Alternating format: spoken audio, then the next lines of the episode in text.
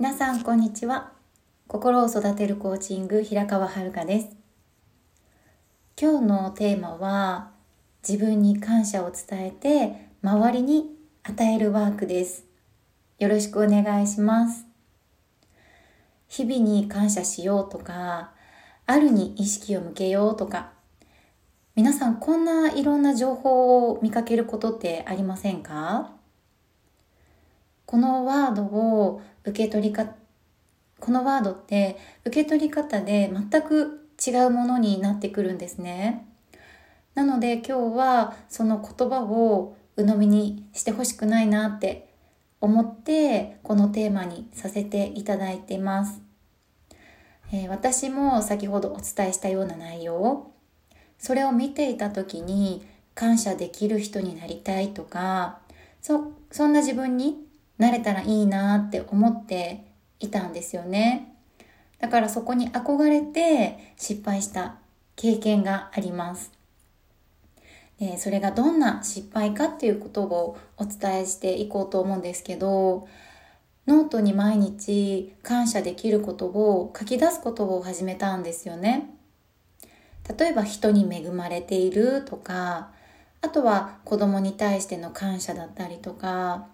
こういうものって実はたくさん出てくるんですね。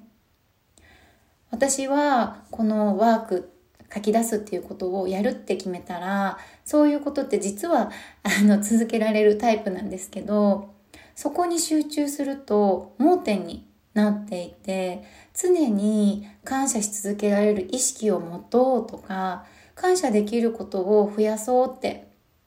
誰かや物事に感謝を感じられる自分になるためにめちゃくちゃ探したんですよね。ノートに書き出す内容を。で、これって確かに大事なことなんですよ。いいことやってるじゃないって自分にも思うことができて、うん、満足することも確かにできて、周りにも本当に感謝を持つことができたんです。だけど何か足りてない。抜けてるよって感じられた方っていらっしゃいますか？今日のテーマをもう一度お伝えしたいなって思うんですけど自分に感謝を与えて周りに与えるワーク。それが私にとって自分に感謝すること。これが抜け落ちてたんです。本当にこれってすごく大事だしなかなか自分に感謝ってないよってあの思ってた時もあったんですよね。だって私がここまでやってきたことって、いや、みんなやってるし、当たり前じゃないって思うことってたくさんあって、でもその当たり前をやっている自分が、今いることって、昨日までの自分が朝起きて家事をしてでお子さんがいる方だったら子供の準備をしたりお仕事をしていたらお仕事してそしてお家に帰ってきてって日々のルーティーンの中でこう当たり前にこなせる自分って実はめちゃくちゃすごいんですよね。こう当たり前じゃんって思っていることそれを思い出してみると過去には当たり前じゃないところから始まっているものってほとんどなんじゃないのかなって思うんですね。難しいなとか、私にこの両立ができるかなって感じていた過去の自分から当たり前にできるようになってる自分を比べていくことってすごく大事になってきます。これを私自身がコーチングに出会って気づいたことだったんですけれども、それまではなかなか現状も変わらなくて、私の感謝が足りないんだって、見つけきれない自分が劣っているんだって、自分のできてないところに意識が向いて、無意識に自分を責めていたんですよ。これが私の失敗です。これを聞いて今聞いてくださっている皆さんこうご自身の中でちょっと今この瞬間で思い出してみたいいただきたいなって思うんですけどご自身に感謝が湧いてくることぜひちょっとつぶやいてみてください。感謝するってあなたにとってどんなことでしょうか？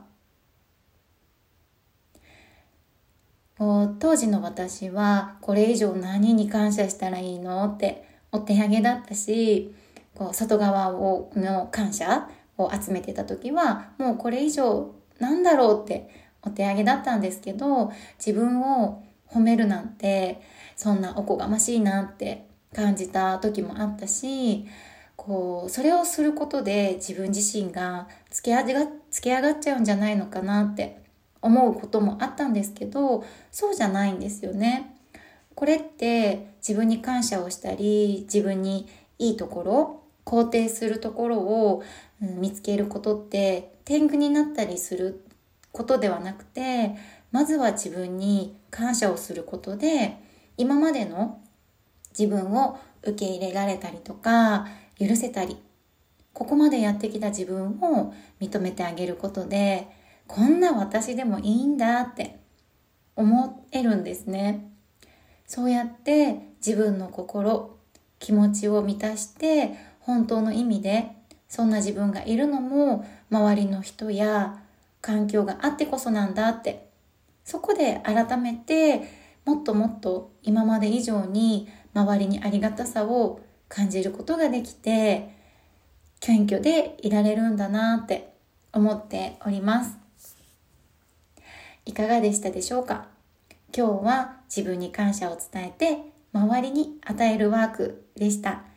ぜひ皆さんも紙とペンを準備してこの後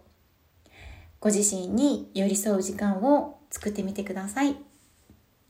今日も最後まで聞いてくださってありがとうございます。今日もいい日です。